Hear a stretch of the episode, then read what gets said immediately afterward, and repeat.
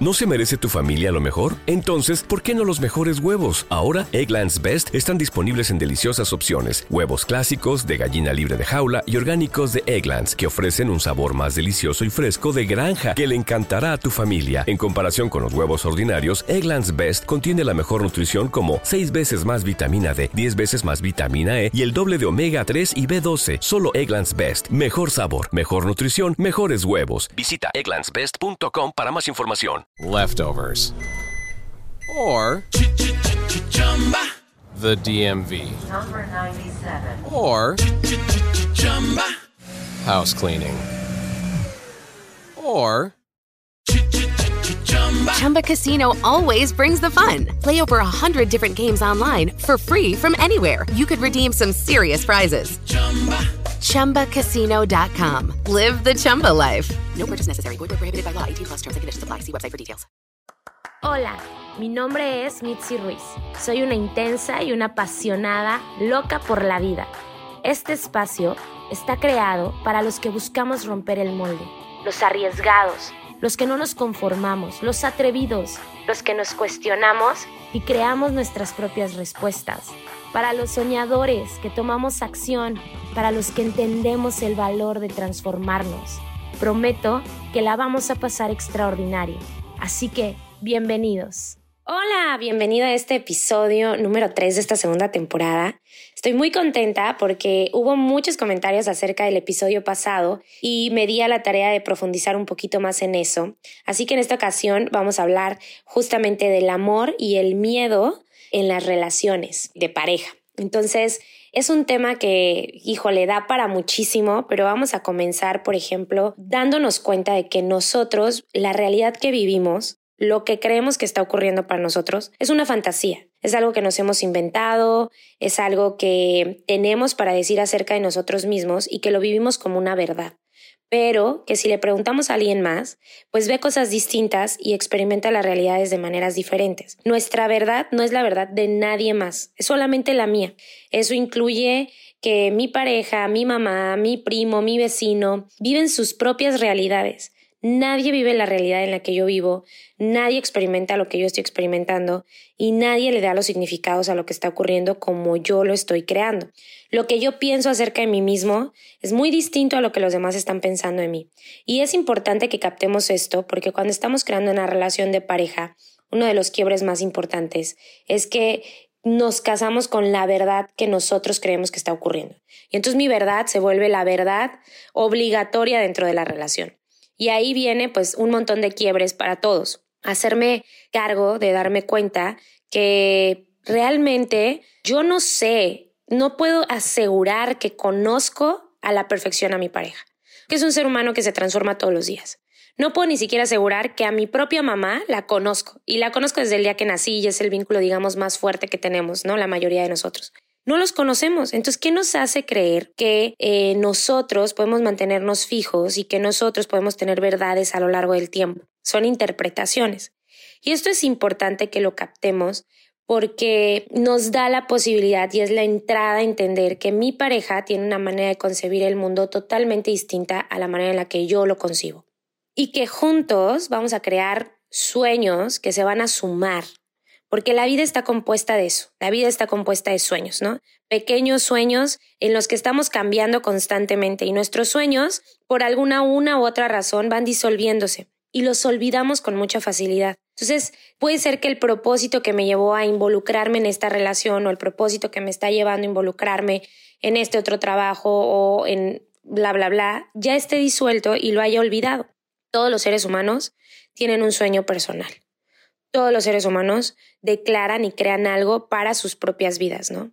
Y las creencias que tenemos modifican nuestros sueños según la manera en la que lo estemos interpretando o la manera en la que lo estemos juzgando y también según mi pasado y las heridas que yo esté eh, atravesando, ¿no? Así que si lo vemos desde ahí, pues está bien complicado que mi pareja sueñe lo mismo que yo sueño porque su realidad y su verdad es totalmente distinta a la mía. Podemos tener sueños en común podemos transformar nuestros sueños individuales en un sueño en común y ponerle tantito de lo tuyo y tantito de lo mío y hacer así que funcione. Sin embargo, hay que estar bien claros que la otra persona no tiene que sentir lo mismo que yo, no tiene que soñar lo mismo que yo y que mantenerme en una relación donde todo es esto de estamos ultra conectados y vamos hacia el mismo camino y no es sostenible porque somos seres individuales, ¿no? Y casi, casi es imposible. Digamos que hay dos soñadores con dos sueños diferentes entre ellos. Cada uno de ellos sueña a su manera. Y es así como nosotros vamos aceptando las diferencias que existen justamente en cada uno de nosotros. Hay que respetar el sueño de cada uno de nosotros. Eh, podemos estar en miles de relaciones a la vez, pero siempre la manera en la que yo me relaciono es conmigo y otro ser humano. O sea, mi relación con mi mejor amiga es entre yo y ella. Mi relación con mi madre es entre yo y ella. Mi relación con mi hijo es entre él y yo. Entonces, cuando notamos eso, nos damos cuenta que las relaciones siempre ocurren entre dos vínculos, el de la otra persona y el tuyo. Y esa relación lo vuelve justamente que estas dos personas puedan direccionar su sueño hacia lo que llamamos relación. Cada relación que nosotros tenemos a lo largo de nuestra vida es única, porque tiene su propio sueño, tiene su propio camino y tenemos el propio sueño juntos, es decir, el sueño que yo tengo contigo no lo tengo con nadie más. Y eso lo vuelve mágico. Entonces, todas las relaciones se convierten, digamos, como en seres vivos que justamente viven a través de estos soñadores que están dando esa vida, que le están poniendo esa inyección de vida al sueño. Entonces, estas declaraciones o estos sueños o estos futuros imposibles, pues vienen a través de una declaración que se va a sostener, nos guste o no, a través de alguna emoción. Y hay dos fuentes principales para las emociones, que es justamente el miedo y las emociones que surgen de él, porque son distintas, y el amor y las emociones que surgen de este. Entonces, es bien importante que aprendamos a experimentar ambas emociones porque el habitual de nosotros, del día a día, lo que nuestra corriente nos dice, lo que ocurre allá afuera, es que eh, vivamos en la emoción del miedo. O sea, en un mundo normal, el 95% de la gente está viviendo a través del miedo y solo un 5% está viviendo a través del amor, digámoslo, ¿no? ¿Qué tal que tal vez en ti tú me digas, no, yo no vivo con miedo, pues tal vez tú estás teniendo un 60% de, de amor y un 40% de miedo, pero aún así el miedo está presente en todas nuestras relaciones y en todos nuestros sueños.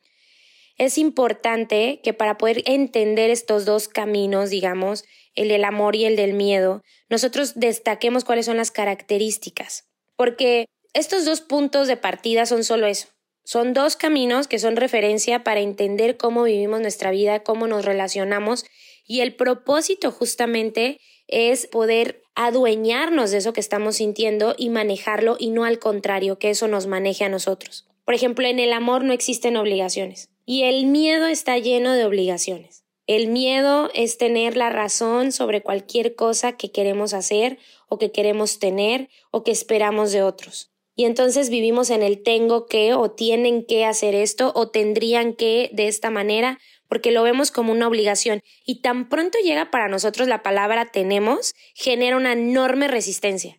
No sé tú, pero yo cuando tengo que hacer algo lo resisto un montón. Entonces, la resistencia nos pone a sufrir, la resistencia nos atrapa y tarde o temprano queremos abandonar ese espacio donde yo tengo que, ¿no? Y por otro lado, pues el amor no resiste.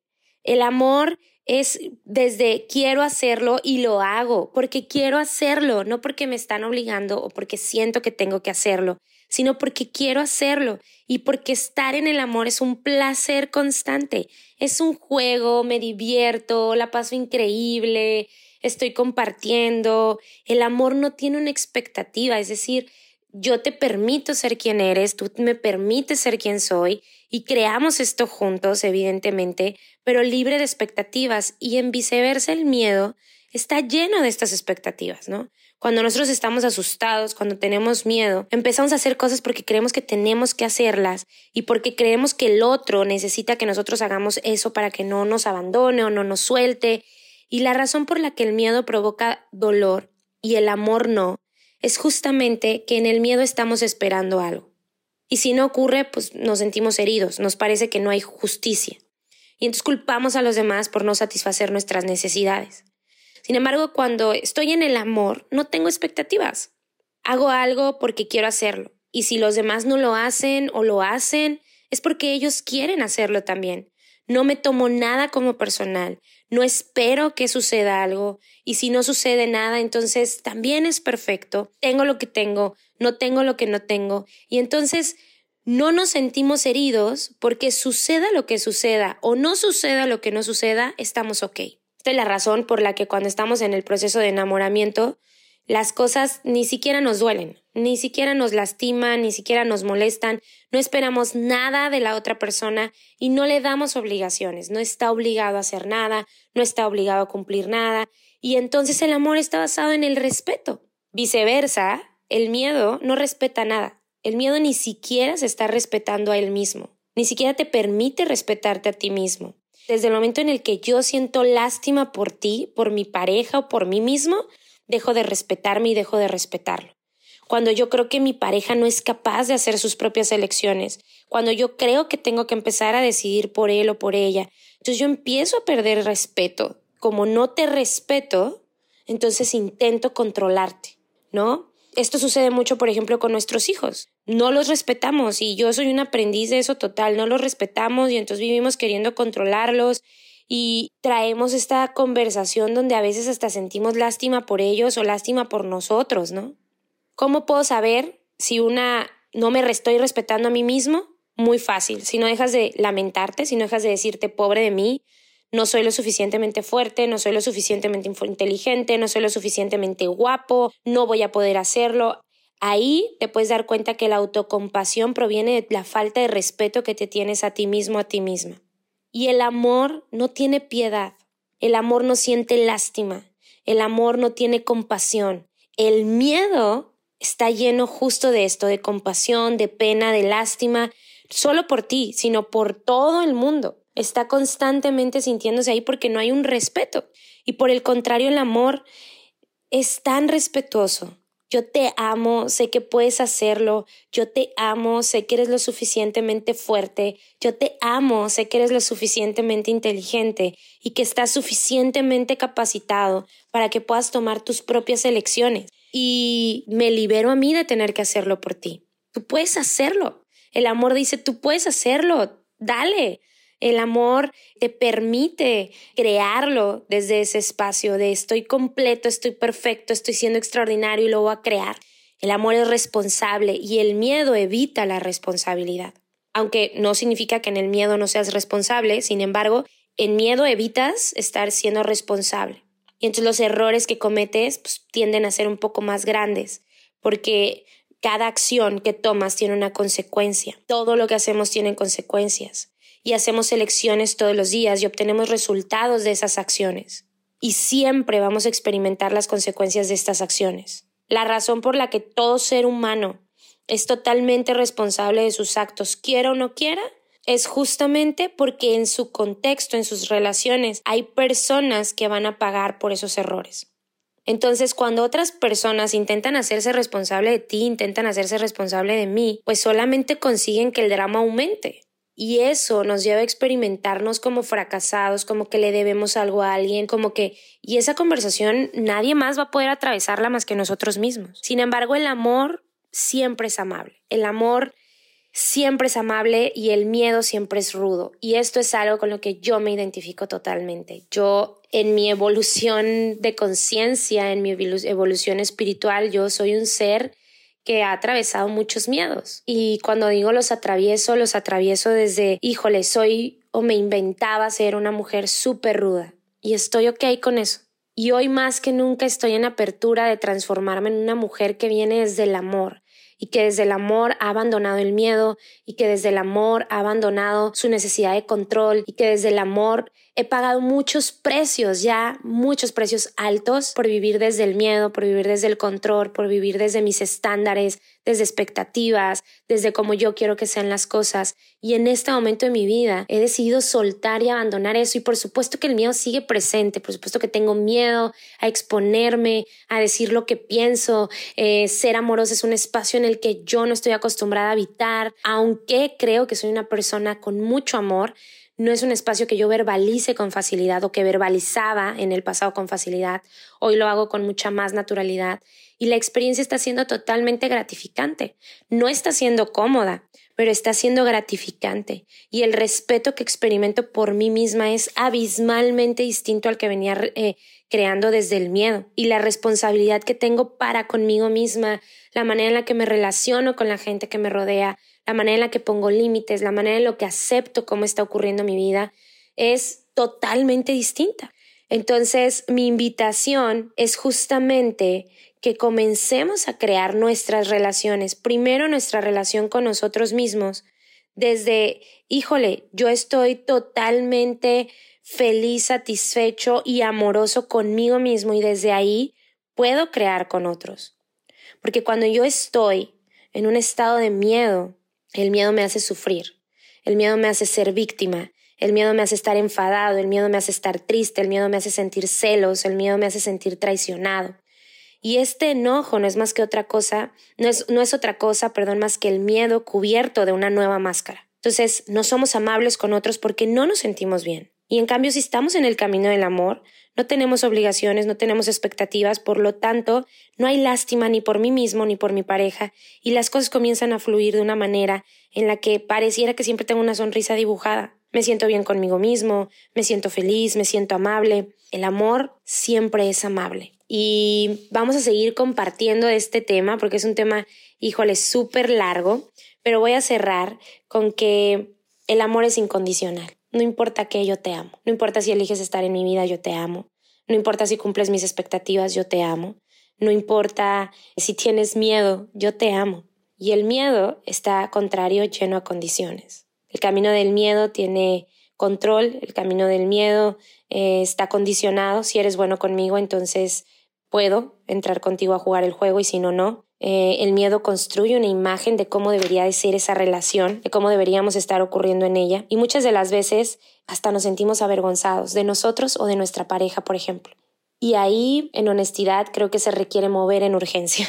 ya cuando llegamos a sentir vergüenza de nuestra pareja es que estamos rebasando los límites del respeto que sentimos por ella, por él y del respeto que sentimos por nosotros mismos. Porque si esta persona no se ajusta a la imagen que yo he creado, entonces me avergüenzo, me enojo, no tengo paciencia. Y en el camino del amor, pues no hay obligaciones, no hay condiciones y por lo tanto te amo tal cual eres y eres libre de ser tú mismo.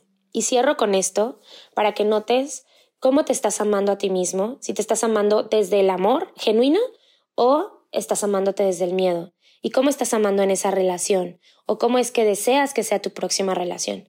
Personalmente trabajo mucho en este momento de mi vida en mí, en atravesar, en amarme, en ser paciente, en ser tolerante conmigo misma y lo estoy practicando en mis relaciones. Entonces, te comparto esta conversación como algo que ha estado llegando a mi vida de muchas maneras, como algo que me está hablando y que te dejo para que probablemente sume también a ti. Así que deseo que tengas una excelente tarde, un excelente día o una excelente noche. Y si hoy fuera el último día de mi vida, todo habría valido la pena solo por tener la oportunidad de compartir. No duden en hacerme llegar sus comentarios. Amo que me escriban, que me compartan sus historias. Amo que nos volvamos locos. Entonces, gracias por escucharme y hasta la próxima.